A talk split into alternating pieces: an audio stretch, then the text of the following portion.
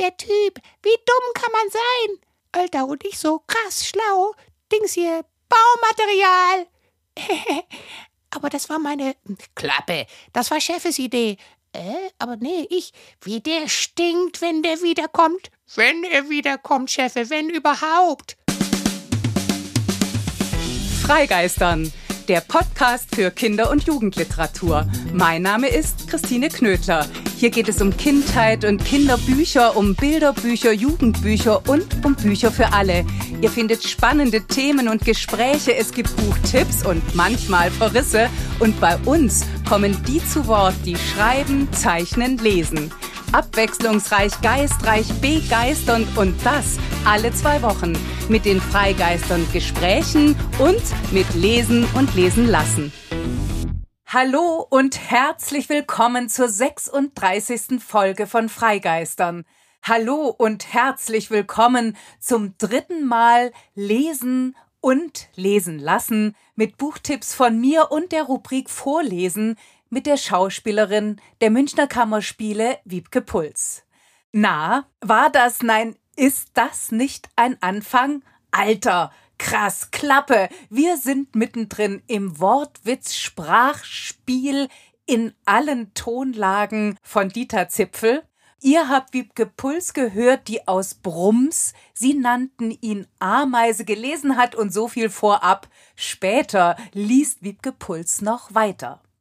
Wie angekündigt ist Brums, Sie nannten ihn Ameise in dieser Folge gleich mehrfach dabei, denn mir klingt das so beflügelnde, intensive, engagierte Freigeistern Gespräch mit Dieter Zipfel und Finn Ole Heinrich noch aufs Schönste in den Ohren.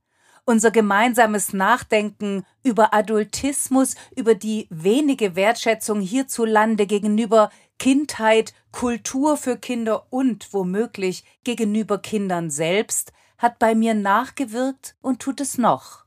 Dagegen halten lässt sich mit dem Versuch, frei zu bleiben, beim Schreiben, Zeichnen, auch beim Vermitteln, beim Verlegen, beim Auswählen von Büchern, beim Besprechen, bei Lesen und Lesen lassen.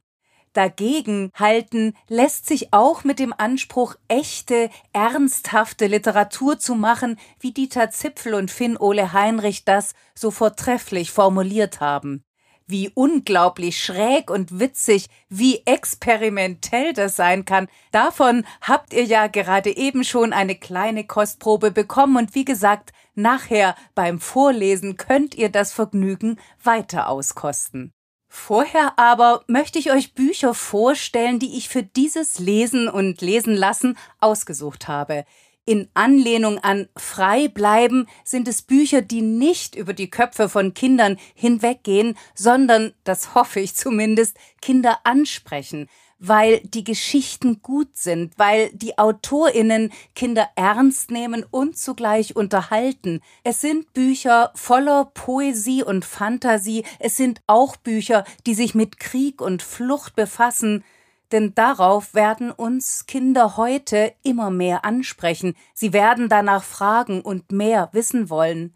Dann ist es gut, Bücher zu haben, die keine einfachen Antworten geben, aber eben doch sich darum bemühen, indem sie Geschichten erzählen, Bücher, die zum Nach- und Weiterdenken einladen, die mit der Sprache spielen und Welt in Worte fassen, um auch sie besser zu verstehen und um mit dem Lesen das Leben zu lernen.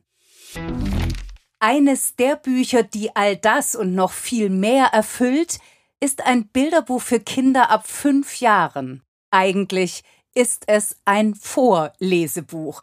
Und wenn ein Buch schon einen solchen Titel trägt, nein, eher in die Luft wirft, kann es nur voller Sehnsucht und Neugierde, voller Wünsche, Witz und Wärme sein. Den Mond vom Himmel pflücken, Geschichten von Panda und Eichhörnchen sind wie Gedichte. Geschrieben hat Ed Frank aus dem Niederländischen übersetzt Andrea Klutmann und die Bilder sind von Tae Tiong King. Das Buch ist letztes Jahr im Moritz Verlag erschienen. Die sechs Geschichten heißen Der Mond, Nicht stören, Auf Reisen, Der Streit, des Küken, das Spiel. Sie erzählen von Freundschaft, manchmal von Zwietracht und Eintracht, von Sorge und Fürsorge vom Leben, von der Liebe und vom Glück. Voll und rund wie der Mond und großartig bebildert von dem großen Künstler Titjong King sind sie schiere Wunscherfüllung. Wie das geht? Weil Panda und Eichhörnchen die beiden Hauptfiguren so sind, wie sie sind. Sie haben komische Gefühle innen drin, Manchmal brüllen sie in die Gegend, ich will allein sein. Dabei stimmt das gar nicht. Dann braucht es einen besten Freund, der das versteht und der da ist und besser noch da bleibt. Panda und Eichhörnchen gehen auf Reisen, setzen, wie Panda das so auf den Punkt bringt, Pfote 1 vor Pfote 2 und dann Pfote 2 vor Pfote 1 und immer so weiter und dann ist man auf Reisen. Kommst du mit? Mitkommen sollten wir alle, um die Welt zu entdecken durch die Augen, die Köpfe und die Herzen dieser herrlichen Helden, um nur ja nichts von deren Gedankengängen, Abzweigungen und Gefühlspurzelbäumen zu verpassen, um sich mit Anlauf mit ihnen ins Leben zu stürzen, um vorsichtig zu kuscheln, nasse Küsschen zu verteilen und eine Leiter bis zum Mond zu bauen, Schließlich kann man mit dem sicher vortrefflich Ball spielen. Und um zusammen mit Panda und Eichhörnchen über das Schneckentempo der Schnecke zu staunen. Die stört es übrigens überhaupt nicht so langsam zu sein.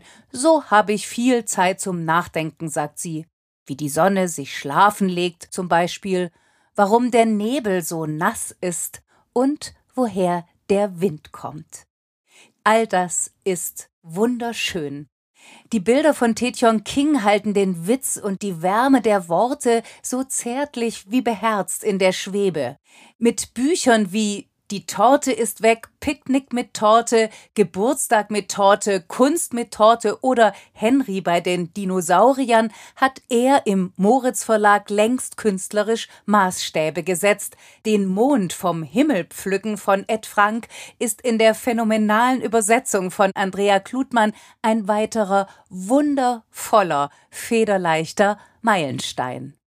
PS im Oktober 2021 hatte ich bei der Frankfurter Buchmesse das große Vergnügen, vom Verleger des Moritz Verlages, Markus Weber persönlich, das Buch vorgelesen zu bekommen, mit allen Zwischentönen, mit dem ganzen Charme, mit der geballten Weisheit der Schönheit der Worte und der Bilder.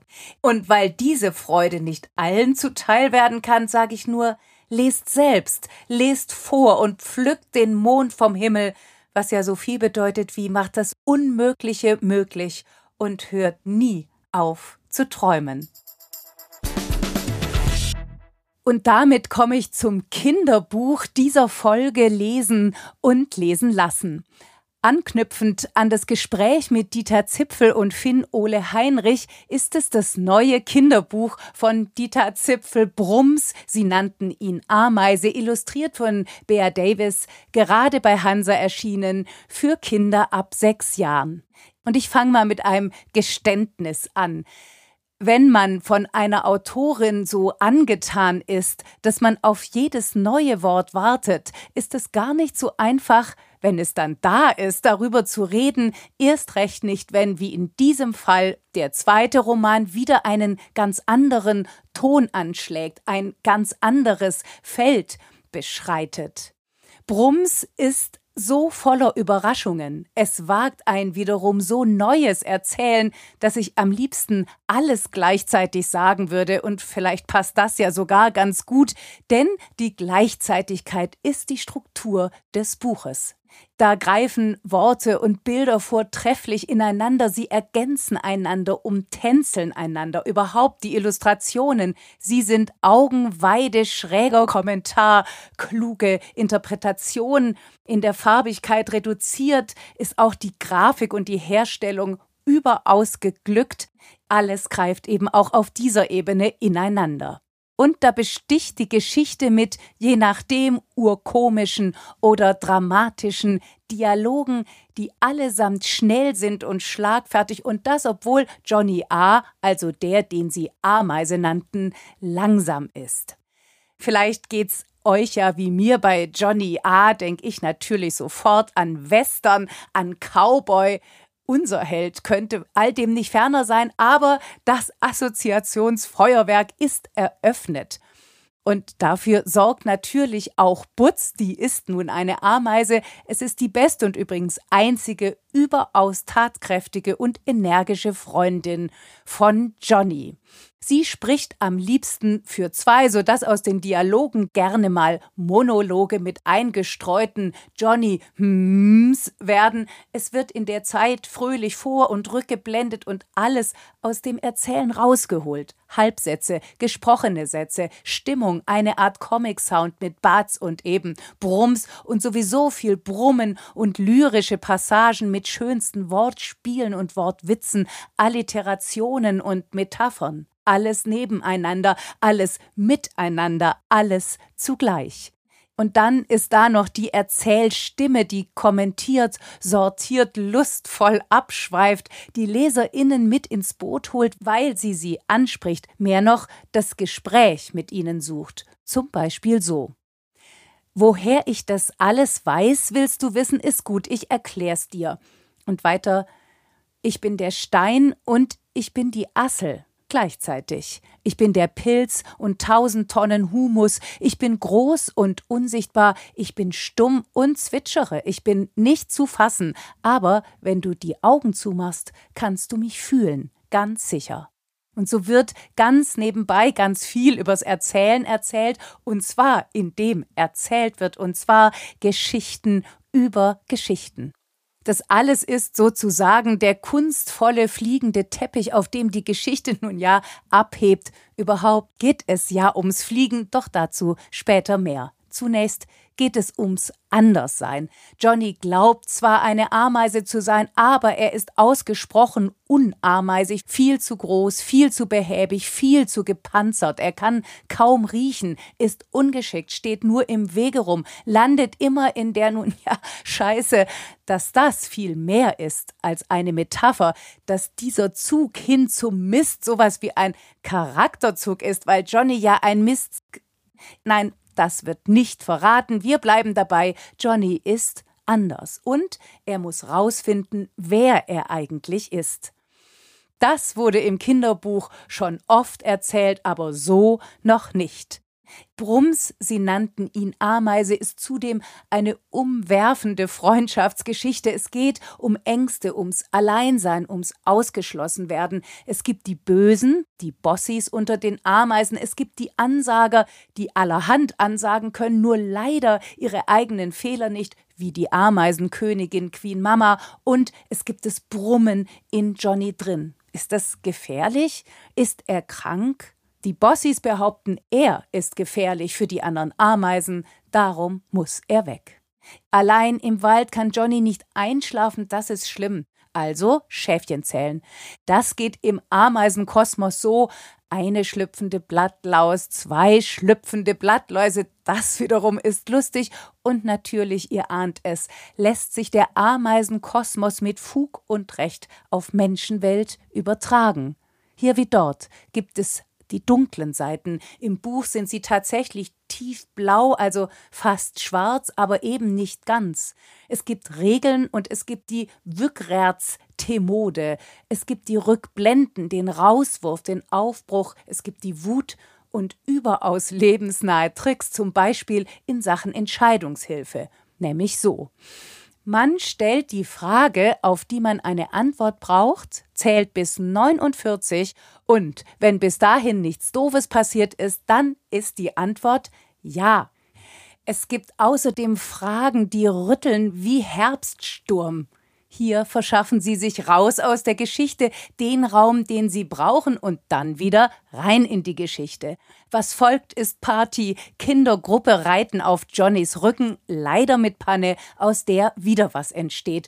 Und es gibt diese ganzen, ganzen Gefühle, das Gelächter, die Stürme im Kopf und das Verlorensein. Es gibt Lebensumkrempelung vom Feinsten, der Dreisprung Problem, Sprungbrett, Glück und was für eins.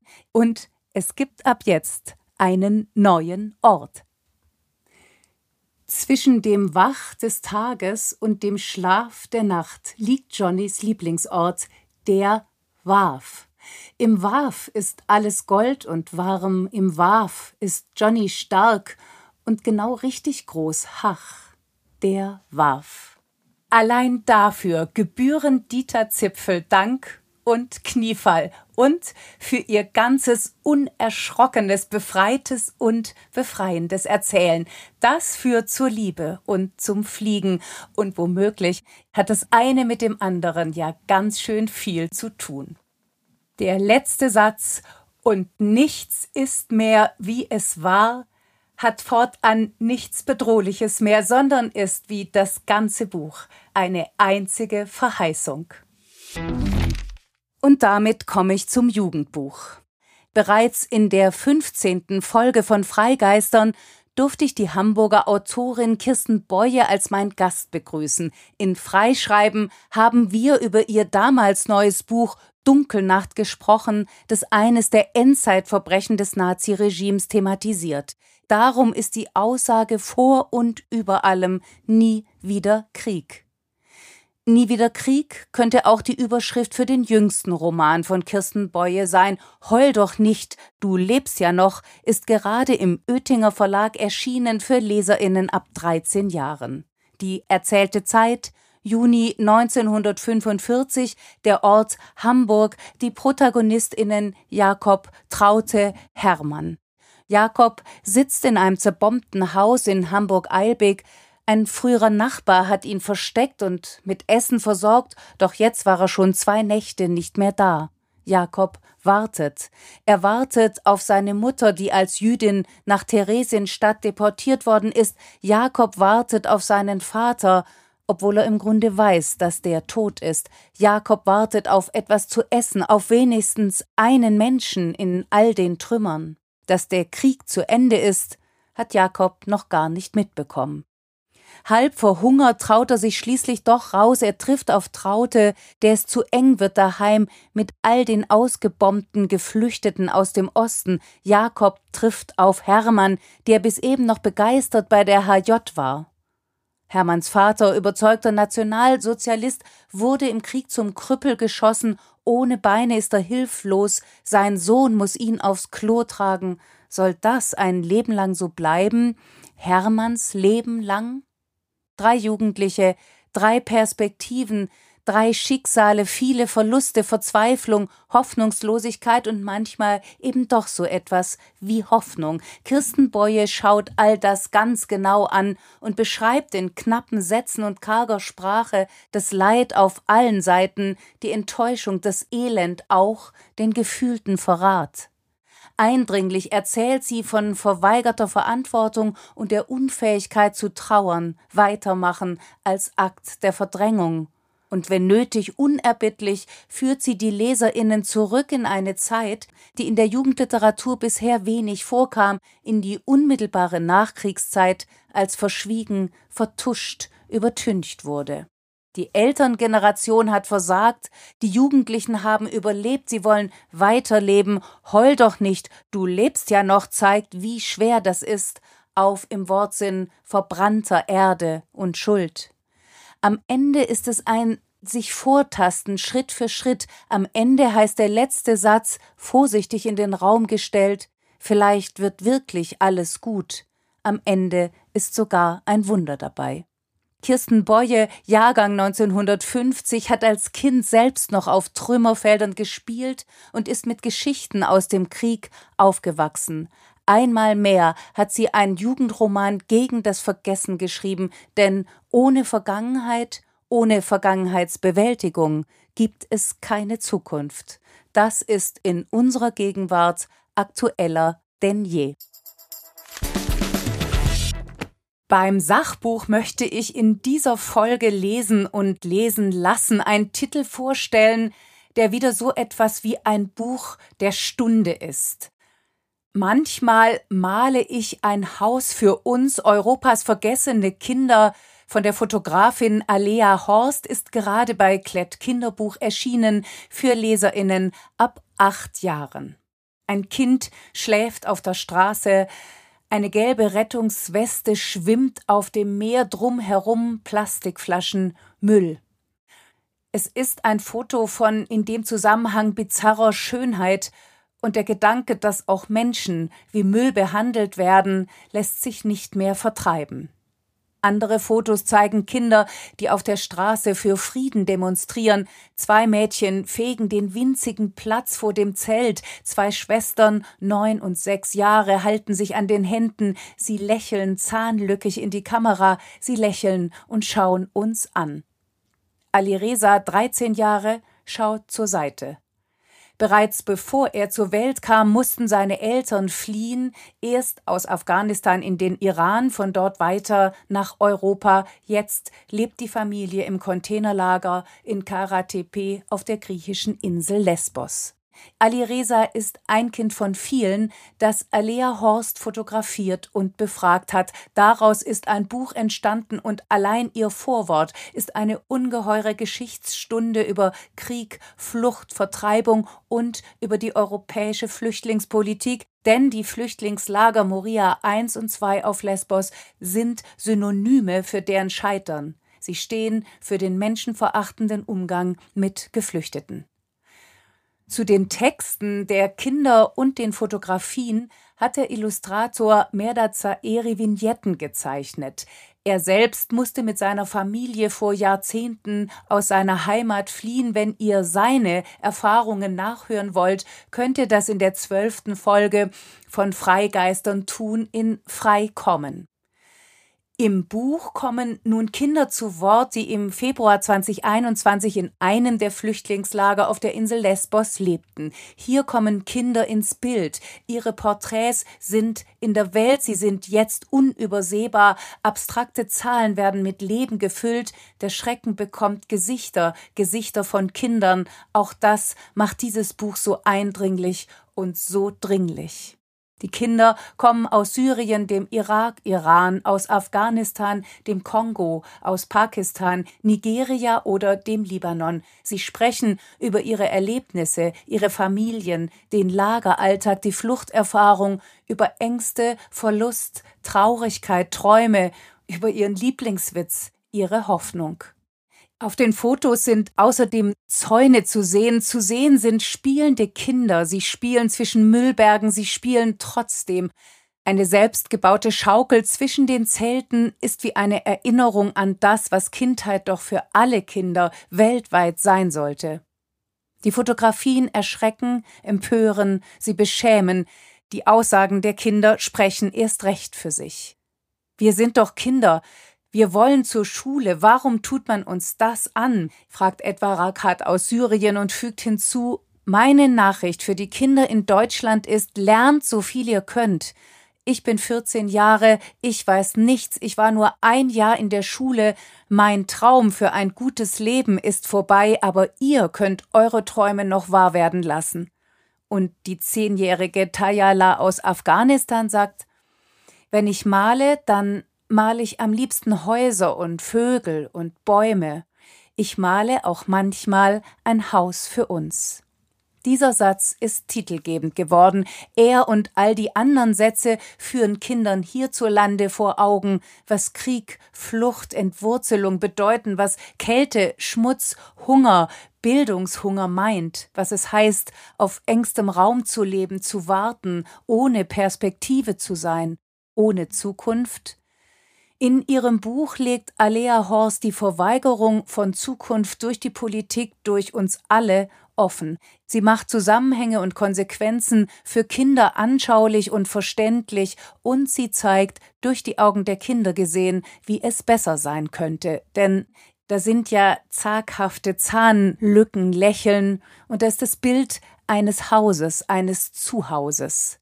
Manchmal male ich ein Haus für uns damit Europas vergessene Kinder nicht länger vergessen werden. Übrigens, Alea Horst hat inzwischen einen Verein gegründet, alea.e.v. Hilfsprojekte, Aufklärung und Zukunftsbildung. Mehr Infos dazu findet ihr am Ende von Manchmal male ich ein Haus für uns. Ich finde, es gehört zu dem Buch unbedingt dazu und vielleicht ist es ja auch eine kleine Hilfe, wenn man selbst helfen will. Bevor wir jetzt gleich zum Vorlesen kommen, möchte ich an dieser Stelle noch ganz kurz von der internationalen Kinderbuchmesse in Bologna erzählen, die in diesem Jahr zum ersten Mal nach drei Jahren wieder stattgefunden hat. Frühling in Italien, das Wiedersehen mit so vielen vermissten Menschen, Gespräche, Begegnungen, endlich. Es war ein Glück, trotz allem. Es gab in Bologna den Messestand der Ukraine, vor dem sich viele Besucherinnen versammelt haben. Und es gab und gibt viele Überlegungen, wie deutsche Kinder- und Jugendbuchverlage helfen können, Darüber werde ich in einer der nächsten Folgen ausführlicher sprechen. Heute aber möchte ich in dem Zusammenhang noch auf eine Benefizlesung mit anschließendem Publikumsgespräch hinweisen. Am Sonntag, den 10. April um 16.30 Uhr liest Kirsten Boye in Hamburg im Altonaer Museum aus ihrem jüngsten Roman Heul doch nicht, du lebst ja noch, den ich ja vorhin gerade besprochen habe.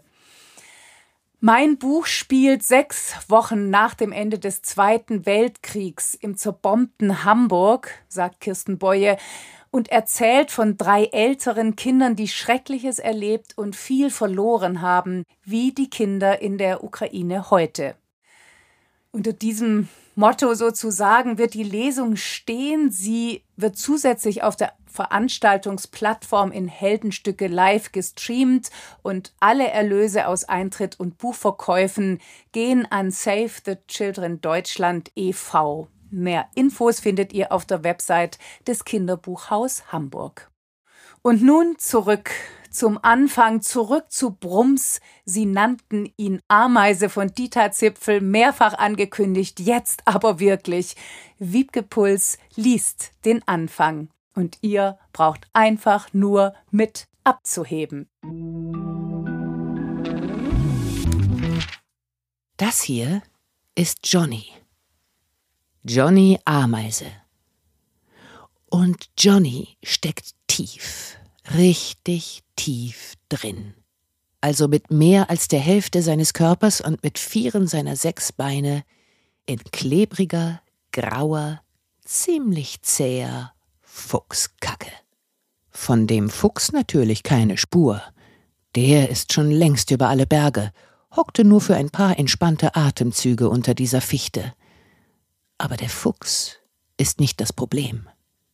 Das Problem ist. Alleine kommt Johnny hier nicht wieder raus. Ehrlich gesagt, mit seinem Gezappel bohrt er sich immer tiefer in den stinkigen Haufen. Zum Glück hat Johnny eine Freundin. Mehr braucht man doch nicht im Leben. Ich bin sicher, wenn wir alle bloß lang genug warten, dann kommt sie und befreit Johnny aus seiner, naja, ziemlich bekackten Situation. War bisher immer so. Wie Johnny hier gelandet ist, warum er überhaupt seinen Kopf in einen Haufen äh, ziemlich groß gesteckt hat.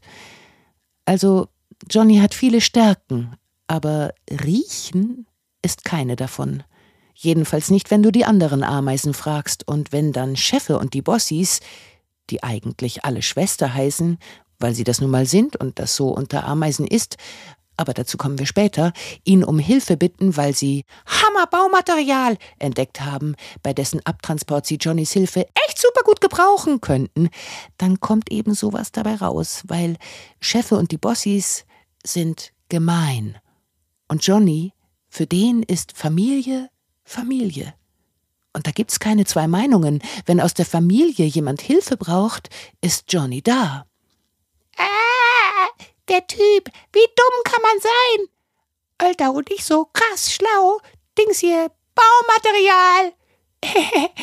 aber das war meine Klappe. Das war Chefes Idee. Äh, aber nee, ich. Wie der stinkt, wenn der wiederkommt. Wenn er wiederkommt, Chefe, wenn überhaupt. Ich sag ja, gemein. Wo ist denn dein Helm, Johnny? Regel Nummer eins: niemals ohne Kopfschutz.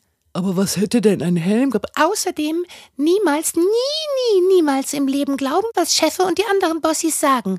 Regel Nummer 17, ich weiß, aber. Du darfst denen einfach nicht trauen.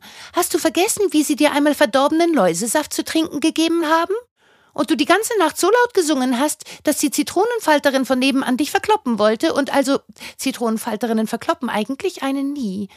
Ich weiß, aber. Oder das andere Mal, als sie dich so tief in den Wald geschickt haben, um Spezialkleber für Queen Mama zu suchen, dass du nicht mehr zurückgefunden hast? Nein.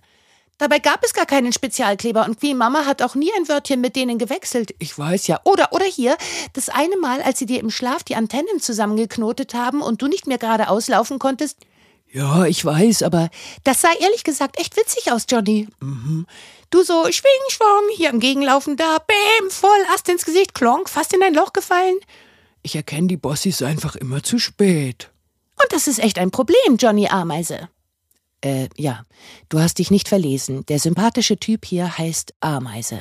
Johnny Ameise. Und du siehst es selbst, er ist nicht wie die anderen. Zumindest nicht wie die anderen Ameisen. Und wenn du jetzt denkst, ach ja, wie schön, die Vielfalt der Natur und alles, dann ja, hast du recht, nur eben auch irgendwie nicht. Oder zumindest hast du keine Ahnung davon, wie es unter Ameisen läuft. Da sind alle gleich. Setz dich mal an eine Ameisenstraße und zeig mir Vielfalt. Schau mal dem Krabbeln auf einem Hügel zu, such dir eine Ameise aus und beobachte sie eine Weile. Guck sie dir genau an. Geh ganz nah ran, merk dir alles haargenau. Das ist deine Ameise. Gib ihr von mir aus einen Namen und dann mach eine Sekunde die Augen zu, nur eine Sekunde, mach die Augen wieder auf und zeig sie mir. Deine Emma Sophie, Luisa Verena Stephanie. Na? Hm. Genau. So ist das mit Vielfalt unter Ameisen. Das war's für heute. Das war die dritte Ausgabe von Lesen und Lesen lassen. Wie schön, dass ihr wieder dabei wart. Mehr Infos zu den Büchern, von denen heute die Rede war, mehr Infos über uns und alle bisherigen Folgen findet ihr auf unserer Website freigeistern.com. Ihr könnt uns bei Instagram folgen und wenn ihr wollt, hören wir uns in zwei Wochen wieder zum nächsten Freigeistern Gespräch. Dann ist mein Gast die Journalistin, Politikwissenschaftlerin und Moderatorin Hadia Haruna Oelker. Sie beschäftigt sich seit langem mit Rassismus. Gerade ist ihr Buch Die Schönheit der Differenz miteinander Andersdenken erschienen. Ich freue mich ganz besonders auf dieses Andersdenken und auf euch. Bis dahin, macht's gut. Tschüss.